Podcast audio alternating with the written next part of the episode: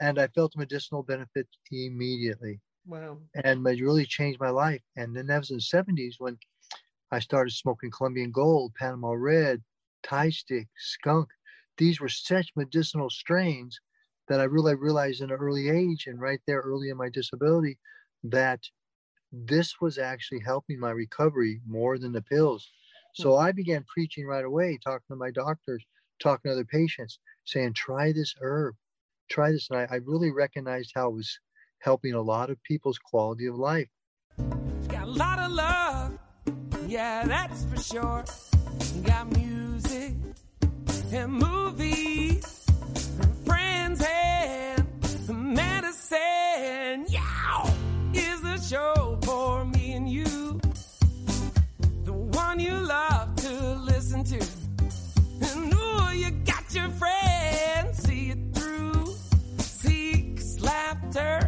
is medicine too.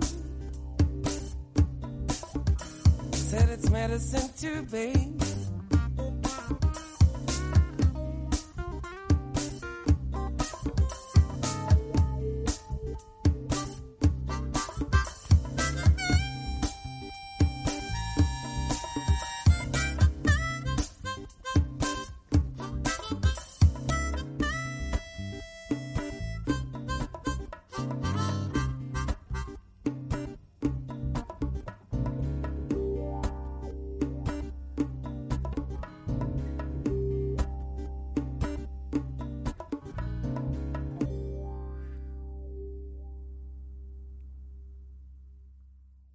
Welcome to the Edge Show, your award-winning podcast, sponsored by Caras Healthcare and the Relevant app. And the opinions expressed on the show are not necessarily those of our producer, A Edge Productions. I'm your co-host, Branden Lee, and here's your host, Wendy Love Edge. How's it going, Wendy? Hey everyone.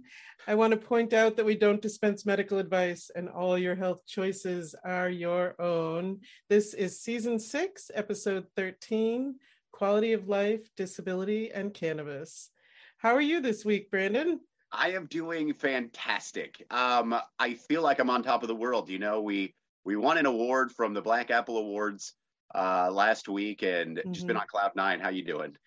Me too. It's really, uh, it really feels good uh, for the community to vote for us and help bring the show forward a little more. We've been nominated a few times, so I was uh, really pleasantly surprised and excited um, with our win this time. What a great art uh, community we have art, music, film, all of it here in Northwest Arkansas.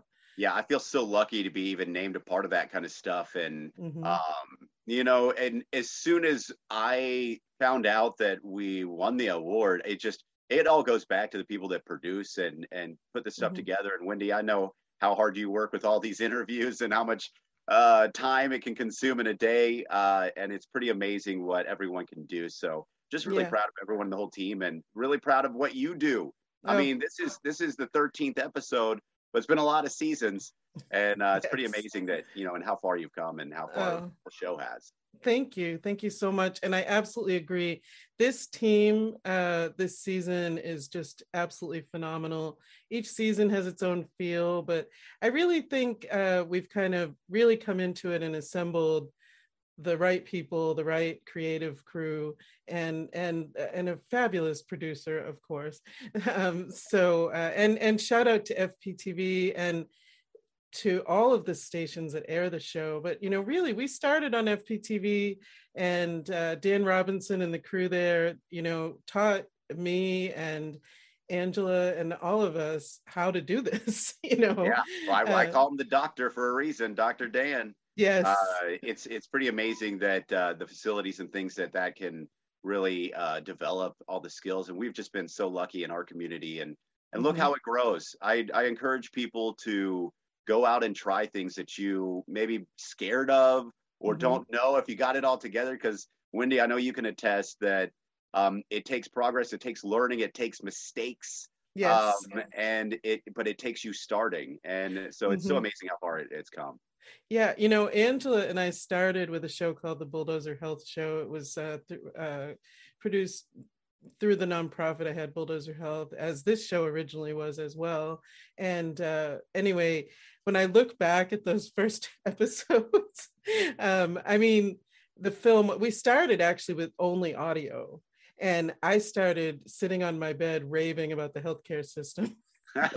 and then she would take it and make it into an episode. And then uh, one day we were recording at the Fayetteville Public Library, and she said to me, "You know, we could probably do this with film at FPTV."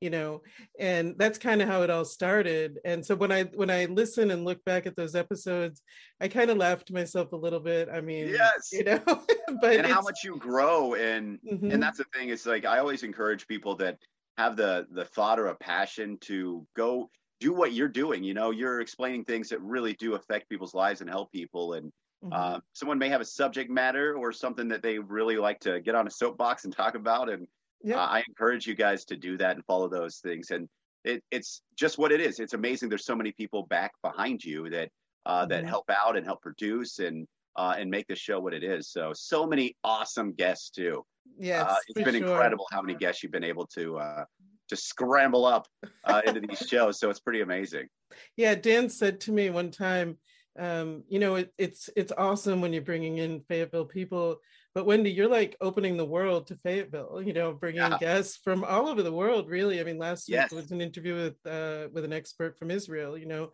and it, it, it- so it's very exciting that to see the progress and you know we're talking about quality of life today you know live into your dreams that's really where the quality comes in it's pretty amazing Mm-hmm. what people can do uh, if they're inspired Uh, yes, absolutely. You know, I um, have disabilities, and um, one thing that cannabis did for me was help me to change my mind. So my journey really started with changing my mind to the positive and deciding I could be healthier and that I could do still do things.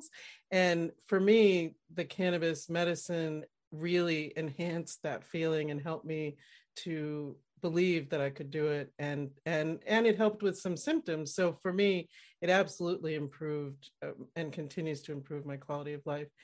It seems Um, like also that some of those medications uh, that they use for uh, pain management, things like that, and talk to your doctor. Obviously, Mhm. that's a big part of it. Is is coming up with that game plan. Uh, someone that is very accepting of cannabis um, and its uses and its med- medicinal uses, and come up with a game plan because there's a lot of things that uh, that cannabis can take the place of, Mhm. and uh, with way less setbacks and things like Side that, that you can effects. side Mhm. effects of medications and um, Right. and help your quality of life. yeah I, for me the you know i uh, ended up on 16 pharmaceutical drugs pills and injections and you know addicted to opiates and all of it. But a lot of the drugs were given to ameliorate the side effects of another drug you know? Yeah. and that's what happens with a lot of people that polypharmacy that really can bog you down. Again we're not physicians but uh, you know talk to your doctor talk to um, healers and health professionals and gather your own information as well. And you know you never know the quality of life is really the key you know we're here for this life and let's make it the best that we can despite challenges. I mean we're, we're always going to have some challenges. You may not have particular disabilities or heavy illnesses that are holding you back or maybe you do. Um, but i think that exploration of finding that balance and how can i have a life that I can enjoy and feel good about. You know? Right. And and we also got to remember that it's only for the moment right now. You know, we Mm-hmm. you you never know if you could have a disability tomorrow or the next Right. day or or someone in your family that is. So you got to remember the quality of your life um and not it's it's a big part of it. You know, um I'm talking to a friend that is going through stuff where he's just now being disabled Mhm. and and it's it's a it's an effect on the psyche you know it, it can get you down and depressed and it can get you to where you don't you kind of want to give up because you're not able to have that quality of life um, Mhm. that you did have right. but um, i think some people take it as a challenge you know uh, and take it as hey i can get up and do this and i think that is when we find that those people that do that that have disabilities and make it an ability Mhm. uh, something that they really thrive to show off and say, "Hey, I overcome this." Seems like those people seem to be the happiest and even in those moments they can have their their moments so sure right. um, it's not i always say you know health and wellness is not a straight line. You know you're you may uh, you know a lot of diseases wax and wane and uh, you may feel okay one day and worse the next but you know overall just look at what you want from your life and know that there are different paths that you can go down to find what will make you happy and enjoy your life because that's yes. really what it's Set, all about you know? yes and setting goals for all of that stuff is incredible uh, you'll be absolutely amazed if the stuff that you write down um, and you set those goals for yourself and and that can be things like get off this medication or mm-hmm. um, or uh, be healthier or uh, be able to walk up the stairs even small things like that that mm-hmm. you can uh, teach your body to do if you're capable of doing it and and having that quality of life at any point, uh, and trying to make it something that is is worth living for you know? Yes absolutely. And speaking of that coming up next my interview with ken estes.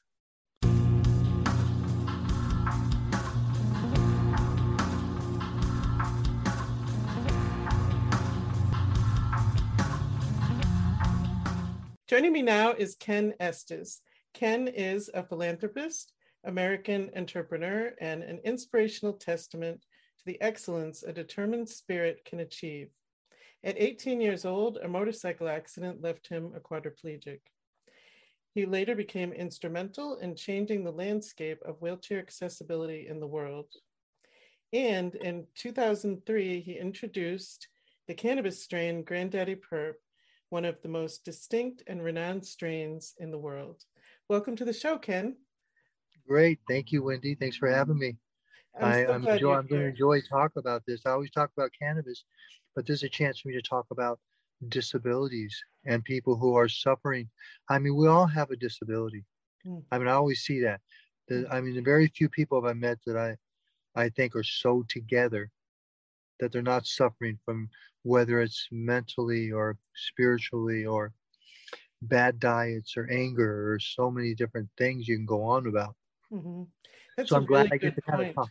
Mm-hmm. Yeah, so I'm glad I get to talk about disability, and that kind of sharpened my teeth on learning how to do activism. So I really got started with activism with Dan O'Hara, and I was um, quadriplegic and a and, and paralyzed from neck down. I was 18. I was in a hospital, and one day this this Irish man, hey Ken, how you doing? My name's Dan O'Hara, and um, I said, oh, nice to meet you. Uh, what are you doing here? Um, I was, you know, he was disabled. He came to America. He got off a plane in San Francisco. He got a taxi to Oakland. He got out to use the, um, actually caught a bus there and he went out in the Greyhound bus station in Oakland. Mm-hmm. And while he was using the urinal, somebody struck him on the back of the head with a board oh and paralyzed, paralyzed him from the neck down. Whoa. He actually did like me. He was incomplete, so he actually got a little arm movement and was able to wheel his own chair around. Mm-hmm. And he came to motivate me and to talk to me and this was kind of something he was doing. He was an activist and right at that point then we had no disabled parking and there was no wheelchair ramps out or anything like that. So we both um, uh, just connected nice. and he started coming back to me and talking to me and i was in walnut creek at that time at the hospital and he actually lived in walnut creek too and he was doing this activism stuff he was telling me about and saying, "Would you like to, you know, work with me on this?" And I said, "Oh yeah, I would love to." Now I'm in the disabled world. I mean, what can I do? I want to help mm-hmm. myself, and I want to, you know, if I can help others. I wasn't really thinking more or less that. I was actually thinking more about helping myself mm-hmm. and learn from somebody who kind of knows what they're doing. Sure. And yeah, uh, it seems like uh, uh, that was sort of meant to be the two of you teaming up and getting together um, with similar circumstances and and kind of a spirit to learn more help yourselves and in turn help others. I love that. Correct. That and that was a big inspiration because he was going around speaking places and going around speaking at churches and saying how come you guys have to carry me up these stairs my chair to get into a church? Mm-hmm. and you say that everyone the church is saying everyone has access and we all want everybody in but I'm noticing disabled people and wheelchair people outside the church. You come outside to give us a sandwich or talk to us. How come we can't come in? Mm-hmm. and uh, and he actually decided to wheel his wheelchair across America to Washington D.C., where he met Ted Kennedy, mm-hmm. and news and every city he went into, there was always news stories. I'd be at home and he would call me up on my phone. I'd talk to him, and he'd say, "Oh, I'm in uh, where was I'm in Oklahoma now, or I'm in um, wherever all the different states that he went through in mm-hmm. Mississippi, and and it took him, I forget how long, because it's been so long ago, it's in the 70s. Sure. But he got there.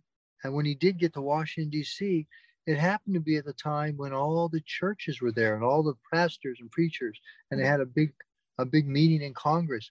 And Ted Kennedy had known about Dan O'Hara, and he said, "Hey Dan, come on in here. I want you to speak." He said, "Oh no, no, yeah, speak in front of this Congress. Come up with me and speak in front of this these mm-hmm. religious leaders." mm-hmm. and tell them about how they, there's no access to churches and you can't get into churches mm-hmm. and you want to go in there and, and and get the blessing of god and you were a believer and and you just feel like you were kind of left out mm-hmm. so ted kennedy backed off and let him speak and he was yeah hi everyone you know i just wanted to say i don't have access to you know that's a bad irish voice probably you know but he, he just said how he didn't have access to the churches mm-hmm. and it really convicted everybody. And it was amazing how him doing that, right away, churches began putting wheelchair ramps in. Wow. And See, they all had a meeting to agree to do it. Mm-hmm. And it's like one person had that kind of effect. Right. And that's when I realized that one person can have an effect. Mm-hmm. And and it's it it must have had a huge impact on you because you have used your voice uh, for the disabled as well and gotten involved. Um, and and you may have started as you said for yourself which there's nothing wrong with that but then you realize that you can have an impact on others in such a positive way. Um, what are your thoughts now about disability? You know there's still some stigma attached to it and there's still access problems some places. Oh it's an uphill fight it's an uphill fight. Mm-hmm. like with my my friends of color with women with disabled people we all still have a journey Mm-hmm. The fight's not over. I don't know if we're in the middle of the fight or we're still at the beginning of it, or, you know, there's still people who don't really want to have to deal with us, who still kind of see us as lesser than. And we have to fight this fight to to get a right where we get a, a chance at going to school. Mm-hmm. that's what saved me was going to college. And back then in California, they had the disability rights, and um, that that that whole group is kind of disbanded and it's not around anymore. But they they were able to pay me to go to school. That's fantastic. You you went through school after you became a quadriplegic, obviously, because you were just 18 when this happened. Yeah. Uh, yeah, correct. Mm-hmm. So you well, had... I, lived in, I lived in old folks home. That's where I mean I was the youngest guy there. It was all old people, but mm-hmm. there was a wheelchair. You know, the, the woman that, that worked there said, "Hey, I'll see if I can get you into here to to get a place to live." And the community college was just down the street. Mm-hmm. So I actually wheeled to school every day. Wow. And whether it was rain or what. Mm-hmm. And so I went to these and I began to speak and explain why I wanted this scholarship. And there wasn't many disabled people at school at that time. Mm-hmm. So I was able to make probably brought in two to three thousand dollars a month just on grants and scholarships. Wow. Which kept me going to school. And in fact, I thought, man, I want to go to school forever.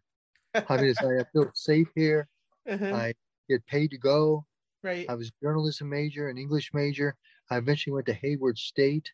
Nice. And nice. Um, but you know, but then again, I had a friend who said, "Hey, I've got some money from my my accident. Would you like to do business together?" Mm-hmm. So then I looked into tanning and hair salons for some reason. I said, "Hey, we can spend fifty thousand and we can do this." So I was activist with O'Hara uh-huh. and I actually had my own business. Nice. So then I got out of college and began making money. Nice. That's so. that's an amazing story and inspirational for all of us, really. Um, so you've also spent most of your adult life fighting for the legalization of cannabis and uh, developing cannabis strains for medical use. Um, and you you went through multiple raids on your gardens and dispensaries. Oh, yeah. You've been through a lot and you brought us Granddaddy Purp, which is amazing. Um, so, what are your thoughts about cannabis and disability, and cannabis as a businessman, as and disabled man, what are your thoughts about that? Well, disabilities, I don't think I would have got through it without cannabis because when I was first injured, I was in a rehabilitation center in Vallejo, which had a lot of Vietnam vets there. Mm-hmm. And uh, I didn't really use marijuana. They had me on a handful of pills. Mm-hmm. And I just wasn't sleeping and I felt horrible. So I, I really turned to the Vietnam vets who told me, come over here and smoke this. I said, what? Marijuana? Mm-hmm. Oh, what the hell? I'm on pills anyway. Let's try it. And I felt medicinal benefits immediately. Wow. And it really changed my life. And then that was in the 70s when I started smoking Colombian Gold, Panama Red, Thai Stick, Skunk. These were such medicinal strains that I really realized in an early age and right there early in my disability that this was actually helping my recovery more than the pills. So hmm. I began preaching right away, talking to my doctors, talking to other patients, saying, try this herb, try this. And I, I really recognized how it was helping a lot of people's quality of life hmm. using the cannabis instead of alcohol because legally they said, oh, just drink. I had people tell me, here, have a couple shots. This will help you. Hmm. And it kind of did. It took me out of my funk. Sure but it didn't have no long term really benefits. The cannabis was like total medicinal. Smoking, oh, I feel good. I want to like study. I want to go to school. Right. I want to do things. You know, I began to feel motivated, all because of cannabis. So that's interesting that you mentioned that. It actually motivated you, uh, helped you to stay focused and and achieve your goals. You know, there's so much stigma surrounding cannabis, and uh, people think you know it'll kill your brain cells it'll make you uh, you know just lying on the couch and not motivated but you you didn't see that your quality of life improved it sounds like yeah no i noticed right away that um, i think that the people who are unmotivated and lazy they already bring that to the table it's not really cannabis that does that mm-hmm. i was noticing that those of us who were kind of motivated and worked hard cannabis was just a part of something that kind of helped me with my physical pain of sitting in a wheelchair all day long, mm-hmm. I could go to my apartment or go out to my vehicle in the middle of the day, have a hit. Ah, oh, felt better. Go back to school, mm-hmm. do my homework. So there, there was a total medicinal benefit I couldn't ignore, where I just talked to everyone and told everybody, and and people would do like you said, would like, come on, man, you're like going to be on dope, dude. You're going to be like mm-hmm. brain dead, you know, and Mm-hmm. And it was like that wasn't really what happened at all. Right. That's important. It's a very important point.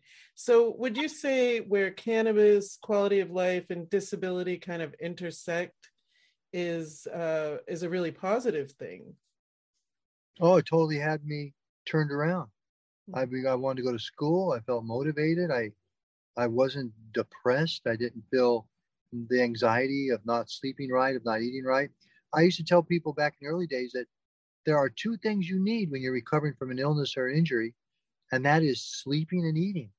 Hmm. If you can't deal with those two, then you're going to have a hard a hard time. Right. And cannabis dealt with both those issues. I would sleep sure. all night and feel good. I didn't have nightmares that I that I had after my accident. Kind of the accident happening in my head and and the disability and the stress and the way people looked at me. And after I was doing the cannabis, I just wasn't really caring too much. And I, I kind of just started focusing on myself and self love and trying to um, educate myself so that I could actually participate and maybe get a job and maybe um, make a living. Mm-hmm. And later down the road, you know, I started meeting different women and I would start dating and I started realizing I could have sex after about six years into my accident mm-hmm. a woman that I was with was experimenting with me, and wow, I was able to ejaculate again. Nice. Like, oh my God. Oh, this was one of my biggest depressed things. Sure. That maybe I wouldn't find a girlfriend. Maybe I don't get to experience sexual contact. Mm-hmm. And then I did, and that was like totally turned my life around too. Because now I would, I, you know, then later I got a woman pregnant, and then I had children, and I was told I couldn't do that. Talk about quality of life um, brought to you by cannabis. yes, I really have. I used to start city council meetings back when I was fighting for cannabis, and the city council meeting. Uh, my beginning argument was, or statement at, at speaking at city councils was, medical marijuana saved my life. Mhm. And people back then was like, oh, that was a pretty strong statement. Mhm. And then I would explain how I did it.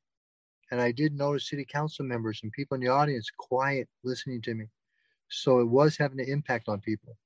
Mhm, for sure for sure it's such an inspirational story and also a testament to you know sometimes in mainstream medicine allopathic doctors they tell people these things you know um, you know you may never walk again or you may never have children Eh, they don't, they don't even say you may they say No, my, no, they tell you you're not. you're Yeah, not going pretty- to right They actually convince you. They want you to be convinced, which I was. but Mhm, I didn't give up. That was kind of what cannabis did to me too. It caused me to quit giving up. Do you want to try this or not? Do you want to die? I did kind of, mhm, but there was a point in my life I finally said, no, I don't. I'll do this. I'll try. There's other people doing it. There are people even worse than me, I was noticing. So mhm. what am I complaining about? Let me pick up my luggage and let me get back on the road. Let You're giving me goosebumps, Ken. you know, this is, you know, we make our lives what what I've always believed this. We manifest what we want. And many times people don't realize that and they're manifesting what they don't want. We're we're told these things from all different angles. And it really depends on your own beliefs and and the will to keep going forward and we see that in in your life so beautifully thank you so much for giving us this shining example you know No, I, I, I don't know where that fighter in me came, but when it did show itself, Mhm, I all of a sudden did become a fierce fighter, working for disabled rights, being outspoken, telling people that, you know, it's not me on cannabis they should be worried about. It's, it's you guys drinking too much alcohol, taking too much pills. mhm, There's things worse than this. And they would say, no, that's got to be the worst, man. If I was you, dude, I'd want to be dead. And I say, yeah, I understand that. I kind of felt the same way, but I realize I have one life and I really don't want to be dead. I actually want to try to live it to the fullest. No matter what I have, I want to try to have as much fulfillment as I can get.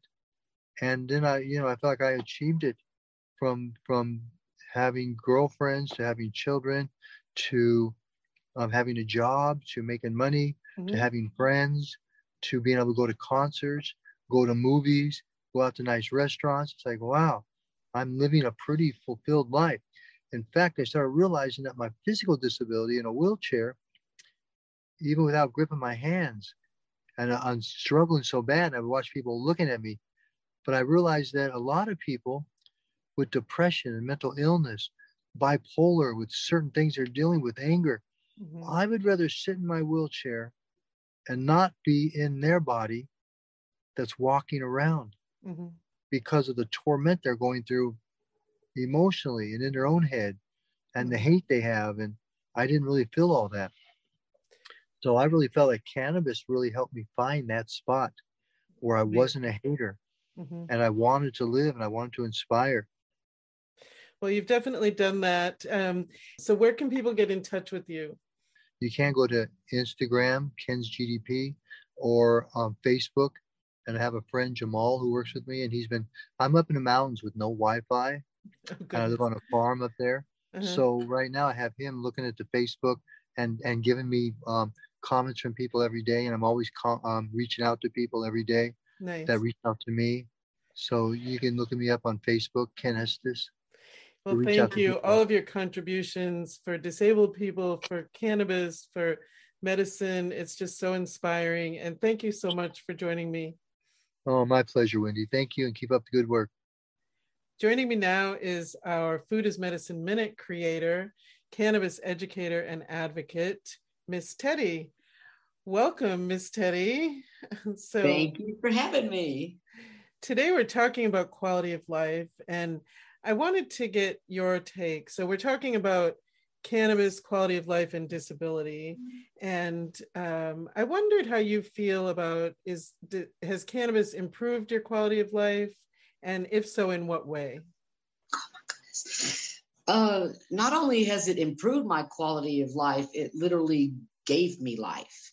Hmm. So when I was in Texas, um, cannabis was so very, very illegal. Mhm. And um, they just had me pumped so full of pharmaceuticals that I was really close to 400 pounds.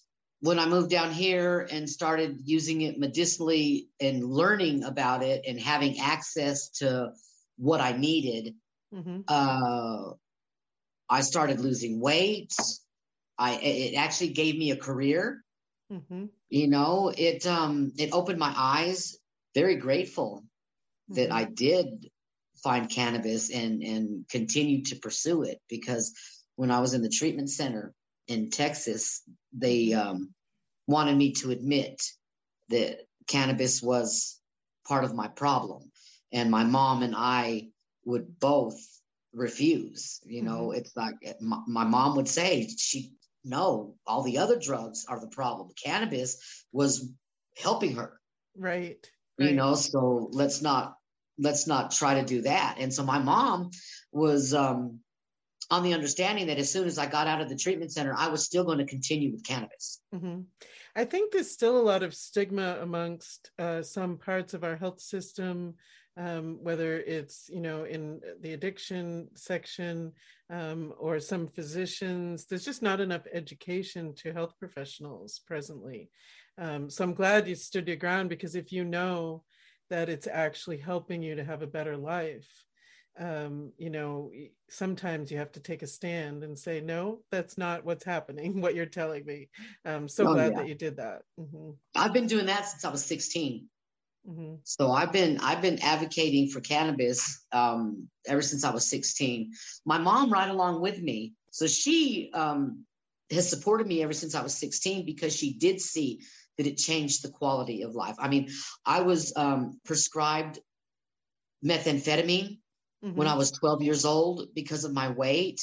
And then um, when they wow. took me off the methamphetamine, you know, you're going through some sort of depression because mm-hmm. you're off of that methamphetamine. So they wanted to give me Valium mm. back then because I think that's one of the the only sedative ones they had. And I'm we're talking a 12 and a 13 year old child wow. that they're prescribing speed and, and then Valium because she's she's too hyper because we gave her speed. So let's give her Valium so she can sleep at night. That's so, the trap of pharmaceuticals. Often, you know, one pill leads to another pill because you have to take care of the side effects of the first pill. Um, and and it sounds like as an adult, once you're in Texas where cannabis was not legal. It's still not it's it's so such a minute amount that's legal even now.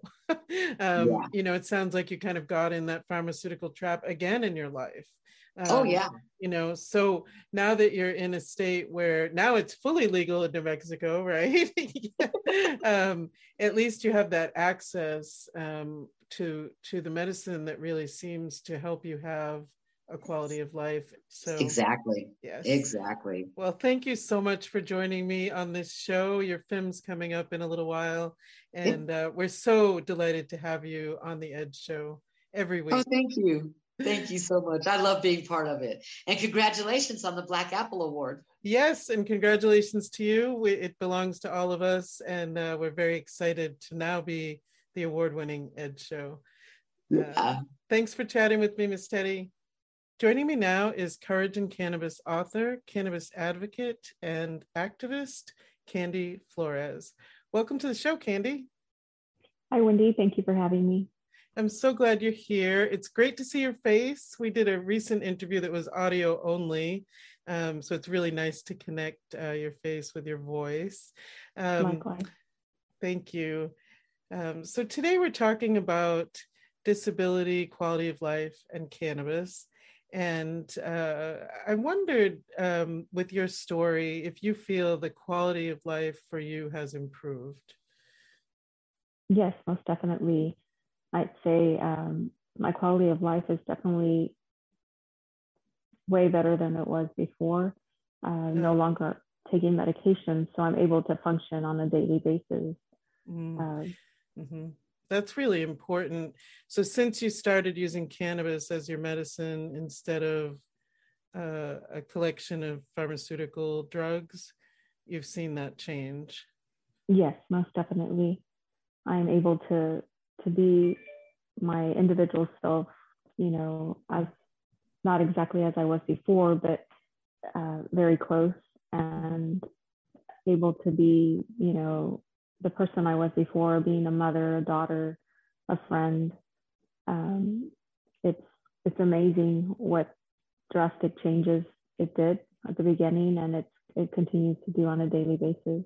So, tell me a little bit about Courage in Cannabis, because I wonder if you ever saw yourself as an author prior to this, or um, if this has impacted the quality of your life, being able to come forward with your story.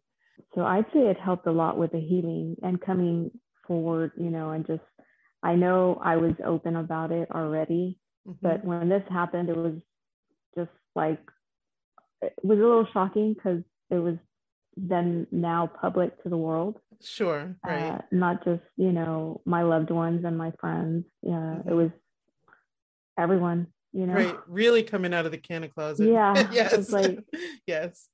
Basically, you know, it it got real. yes. Uh, yeah. But yes, most definitely. Uh, I thank Dr. Bridget for that. Um, like I mm-hmm. said, it, it does help the healing process as well, because not only is it a daily thing that we go through, as you may know, for you know as sufferers, um, it's the fight's not over. We fight with with our illness, with mm-hmm. our individual illnesses daily, and right. at times, you know, it it could bring you know dark demons or dark you know dark areas in life. Mm-hmm. and being able to function with cannabis it, it helps you know stay away from those days and be able to be the person that we want to be. Yes. I love that. Thank you for sharing your story. And uh, where could people get in touch with you if they want more information? Uh, they can find me on facebook uh, under candy flores or um, on instagram as well Excellent. And the book is called Courage in Cannabis. Um, it's an anthology, and you can read some of Candy's story in there, and we'll we'll look for more in the future. So thanks so much for joining me today. Miss Teddi here with your Food is Medicine Minute we are talking about better quality of life and disabilities and, and using cannabis and if it makes a better quality of life. And um, I know that using food is medicine definitely can make your quality of life a lot better than what it is if you're not using food as medicine. For instance, sugar. Sugar can cause inflammation which can cause a lot of pain. And so if you eat a lot of sugar, you are not having a good quality of life because you are probably in a lot of pain from inflammation. So if you add a lot of leafy greens and some fruits in the mix, you are definitely going to have a better quality of life. So make sure to use food as medicine instead of food as pleasure. For more information on food as medicine, please feel free to contact me at Learn from Teddi on Facebook. Thank you.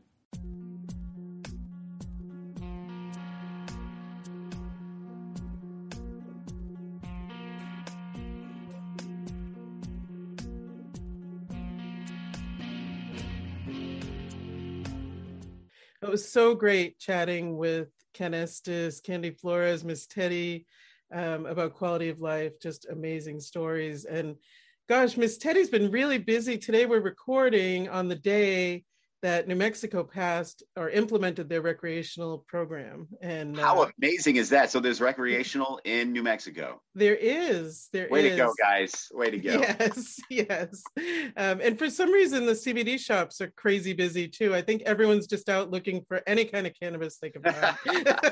someone give them. Someone give them the memo that they're not gonna. They can probably smoke a lot of that. I don't know where they're gonna get. They're gonna be very healthy. Yes. Be- there you go oh man so um so you know i got out of the house and to a music show uh, Speaking of round week. of applause, you got out. You finally got to see some music, some live music. Uh, yes, I got to see a couple uh, videos from you out enjoying all those bands. Yes, it, it, it, reminded me that some of those bands played out at the festival that you threw a while yes, back. Yes, some of my favorites, of course. Um, Rachel Ammons is just phenomenal. I I don't even know what else to say about it. If, yeah, I don't know if she's human. I sometimes I just look at her. I'm like, is she uh-huh. is she an alien? Is right. She she knows something that we don't. It's she's just so amazing. It's incredible to watch her play. So Rachel Ammons performed, and then of course the lovely Rochelle Bradshaw and Hypnotion. She's just amazing to watch as well. Yes, and, the, and her outfit was uh it was glow in the dark, like it had lights on it. It was it, pretty it amazing. Yes, technology that, in it. yes. So um, I actually um, helped to figure that uh, costume out together with Trisha Gooding from Out of Hand Collective. They're kind of uh, two of my artistic partners in crime here in I remember Wendy was with the one that was said, you know what this dress needs? Batteries. it needs lights and batteries. Well, I can't take credit. Chris, Trisha Gooding her hashtag is light up my life and uh, so if you're looking for you know an artist that adds light it, trisha's definitely your woman um, but the cool thing was rochelle had a handheld um, pack where she could change the color of the lights on her dress oh that's awesome it was so, so awesome. she's feeling blue it's yes. yeah she's and i don't know if you noticed but she had a sword also that had some um, magnetic or t- some tape on it that was hit the lights as well. Um, I don't know if everyone realized she had a machete on her dress. we just need a little warrior woman uh, always with Trisha as well. That um, is awesome. It's just I'm sure it was. Did you get that moment where you're playing? They're playing, and you're just like, "Wow, this is happening!" Like I, I got that the first time I kind of got back into mm-hmm. indoors venue. Yeah, I was a little choked up really, and I'm looking forward to more shows coming up uh, for sure. Yeah, you know, and we are speaking of shows, we lost uh, an amazing artist and Taylor Hawkins from uh, mm-hmm. uh, the Foo Fighters, and uh, and a sad point is that he he died of addiction, you know, of an overdose, and uh, we mm-hmm. see this all the time in the rock world. Is you know, it's kind of comes with the territory. Some people think, and uh, but it doesn't. You know, I think um, it, it, it comes with the territory of being in America, not just being a rock star nowadays. Mm-hmm. Uh, so many people are dealing with opioid addiction, whether it be, and a lot of the time, most of the time, it's not even their fault. It could be a doctor's fault or mm-hmm. or something through that. So a lot of people are dealing with the same thing that uh, the the Foo Fighters family is, and all the right. All the people that knew him. And so it's, um, you know, we pay tribute as I'm on a radio station. We pay tribute to Taylor. Um, I want to suggest something. Now, this is two buds way up for the song, right? Mm-hmm. BBC did release of uh, a song, a Foo Fighters song during the pandemic, and everyone's kind of, you know, kind of in their own spaces and doing the video com- uh, concerts and stuff. Well, they did this recording of all these artists that were holed up in their houses, and they sang one of uh, Dave Grohl, one of Foo Fighters' songs. Mm-hmm. Uh, Taylor Hawkins is featured in it and he is playing the lava lamp. No. He's playing a lava lamp. oh lamp. my gosh. And uh, but it's such an amazing video. So you can look it up on YouTube or Spotify uh-huh. and it's under BBC Foo Fighters times like these. Okay. BBC. Foo Fighters times like these. Thank and, you for uh, that. It's absolutely amazing. It'll probably bring some tears to your eyes, mm-hmm. but uh, it's it, it just was so inspiring me to listen to earlier this week. Um, and I added it to our playlist for tribute to um, to Taylor Hawkins. And awesome. want to, want to remind people that um, cannabis is a great one for that one. It uh, is. Re- it is. It got me off that. the opiates for sure. Yes. I hope that people can maybe that are dealing with this can see that hey, you know, maybe I should make a change. Maybe there is a way that I can um, make my quality of life better. Yes, for sure. Talking about quality of life, that's definitely um, included. And uh, yeah, we we all grieve uh, for this loss, and really the ho- best we can hope for is that we can all learn from it and keep moving forward with solutions, for sure. And coming up next, Dr. Brian Nichol will pair a cannabis strain with our musical guest. I'm Dr. Brian Nichol, your cannabis expert for CannabisExpertMD.com, with a music and cannabis pairing for the Edge Show. This week's musical guest are the Sherms. Now they're from Fayetteville, Arkansas. They're a uh, kind of a rock punk kind of uh, sound with a little bit of a pop uh, edge to it also. This is they're composed of the brothers Tim and Steve Sherman on guitars, Timon McGuire he's on the drums, and Ken Barr plays the bass. Now, there's a rumor that the band may be releasing their first album quite soon with the rapid release of uh, videos recently. kind of portends something big is going to be happening soon. I listened to Paper Dolls. Now, this was written by Tim. It starts off with uh, vocals over a single guitar, then the rest of the very tight band joins in. Perfect rhythm, sweet backup vocals, solid lead guitar work. It's very, very well recorded and produced at Crisp Recording in Fayetteville. Uh, Paper Dolls, it's about, I don't know, perhaps relationships not being exactly what they seem. For this, I was looking for an energizing strain to really keep up with the fast pace of the music, but uh, enough of a chill to it to deal with the topic at hand. For this, I selected, based on the cannabinoid terpene profiles I have available, Natural State Medicinal's White Widow. White Widow is pretty potent at 18.3% total THC. A little bit of trace CBD is present there. Terpenes show a nice potent 2.38%. It is terpinolene dominant at 1.08%. Beta caryophyllene is up next at 0.46%. Limonene, myrcene, and pinene, they all come in right at about uh, 0.2 to 0.25% each. There is a little bit of humulene in there at 0.12%. Now, uh, White Widow with the myrcene speeding the THC effects, it should give you a nice quick cerebral buzz to that. Uh, then the myrcene is going to settle down with that terpinolene to give you a bit of a relaxed, kind of chill base. That's a good thing too because the pinene comes up next. And that's going to be quite a bit of energy and focus. The limonene present, that's going to give you a bit of a mood lift and chase some of the blues away. The beta caryophyllene might help with some depression, and the humulene might keep you out of the cookie jar just a little bit. Now, White Widow, this should be a very, very energizing strain at low to moderate doses a bit more chill in the higher dose range. You really need to avoid this one if you are prone to having anxiety or panic attacks, as it may make things worse. For more information on all things medical cannabis, be sure to check us out at cannabisexpertmd.com. We're also available on YouTube, Instagram, Facebook, and Twitter under Cannabis Expert MD. Now I present to you the Sherms with Paper Doll.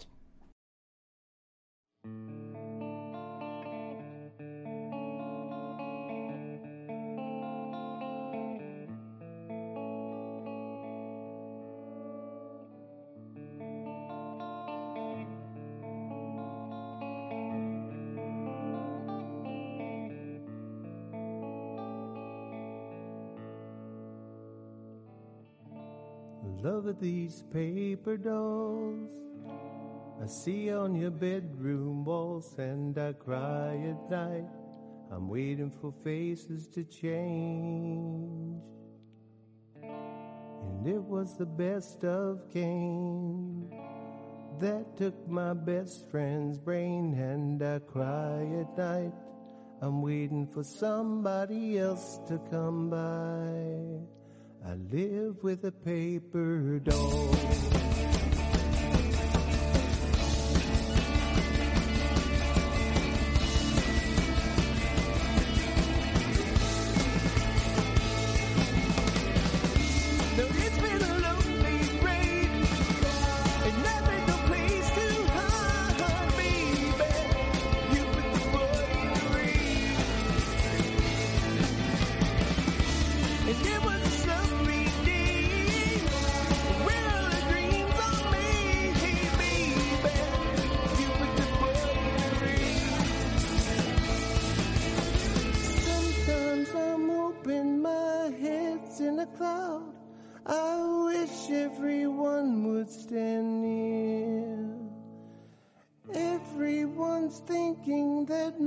Constant drinking's been pushing my sweet baby dear.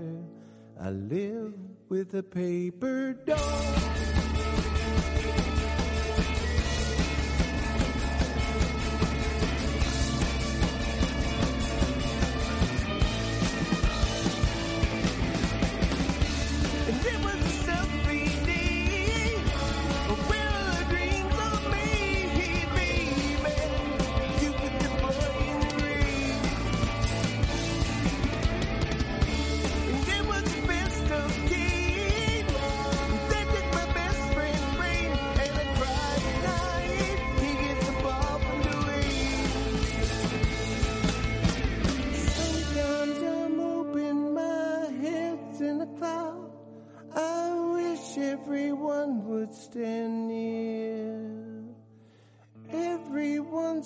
Thinking that my constant drinking been pushing my sweet baby dear.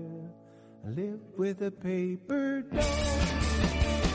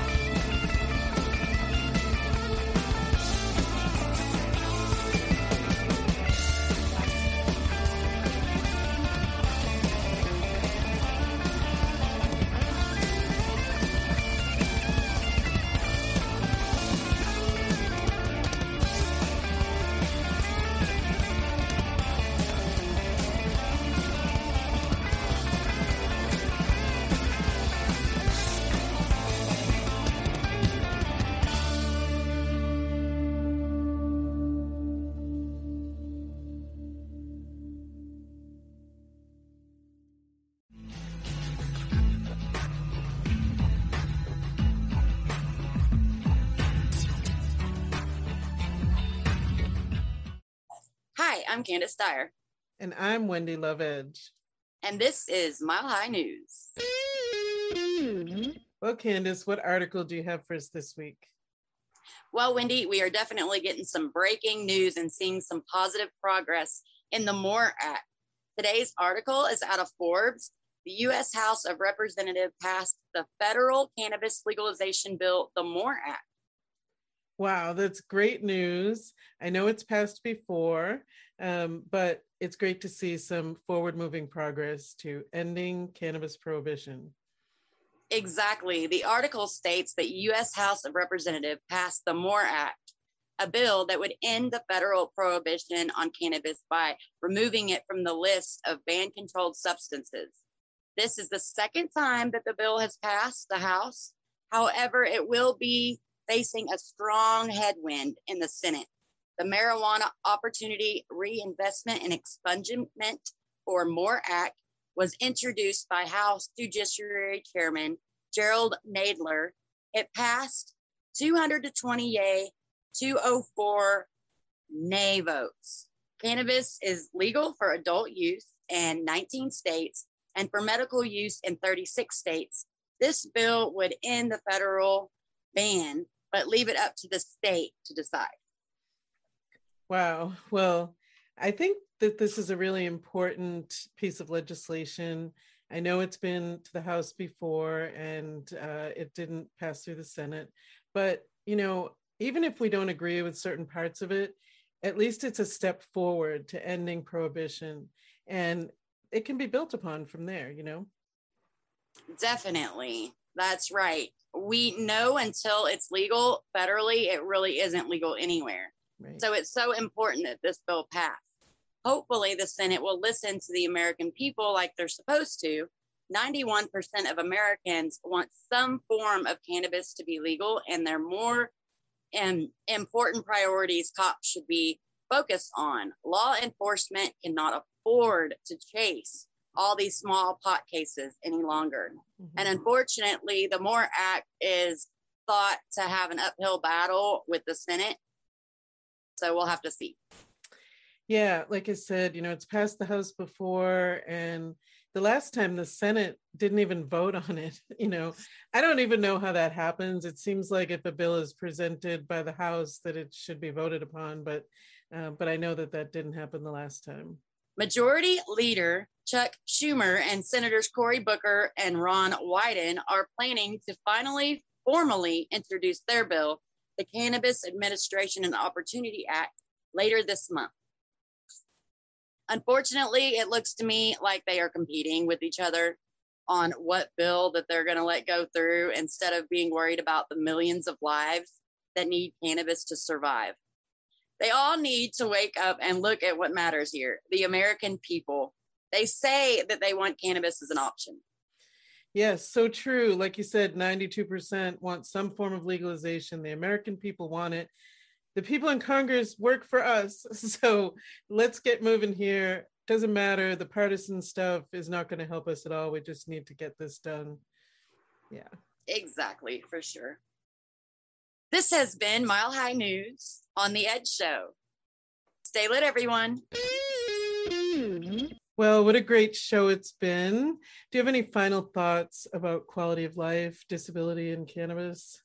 You know, a lot of people deal with disabilities, and as I mentioned earlier in the show, that you never know. Um, and through this life, everyone's going to have some disabilities. Eventually, if you're if you're living mm-hmm. older, you're going to deal with things that are ups and downs, and everyone has grieving processes for things like this.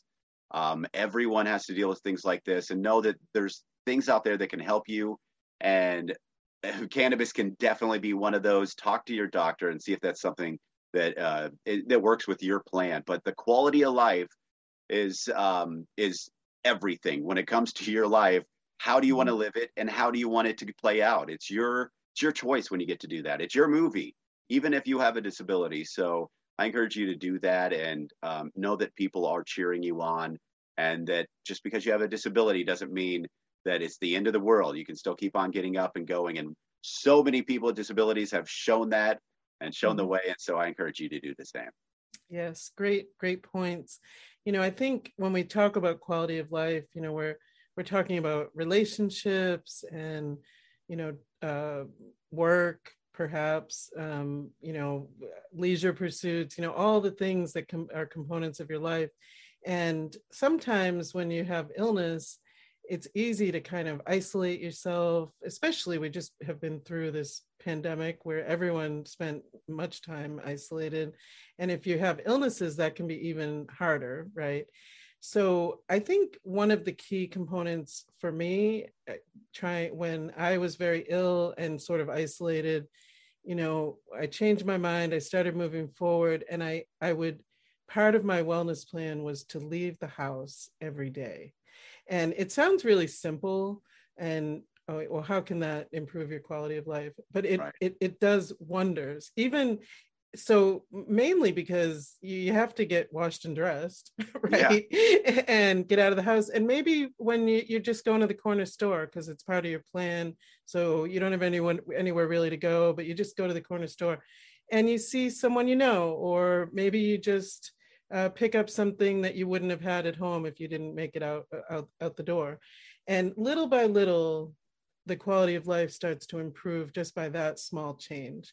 So i think that's my advice uh, for everyone really. Just uh, take small steps and that might be just getting out of the house once every day i love um, that. get up. just, it, that's the yeah. thing. Get up mm-hmm. and start moving. Make that maybe if it's even just one foot forward and mm-hmm. i think you have that that's a great approach wendy. I think that's that's awesome. It does get better, and and there are ways that if you start those steps, mm-hmm. and here we go. You know. Yes. Yes. Absolutely. Well, have a great week, everyone. Bye. The Edge Show is sponsored in part by Caris Healthcare, the Relevant app, Lit Premium Smoking Supplies, 131 Inclusion Gallery, Irie Bliss Wellness, The Balm Cannabis Body Care, Lindsay Camp with Synergy One Lending, Off Leash Canine Training, and Green Harvest Health, inviting you to reclaim your wellness.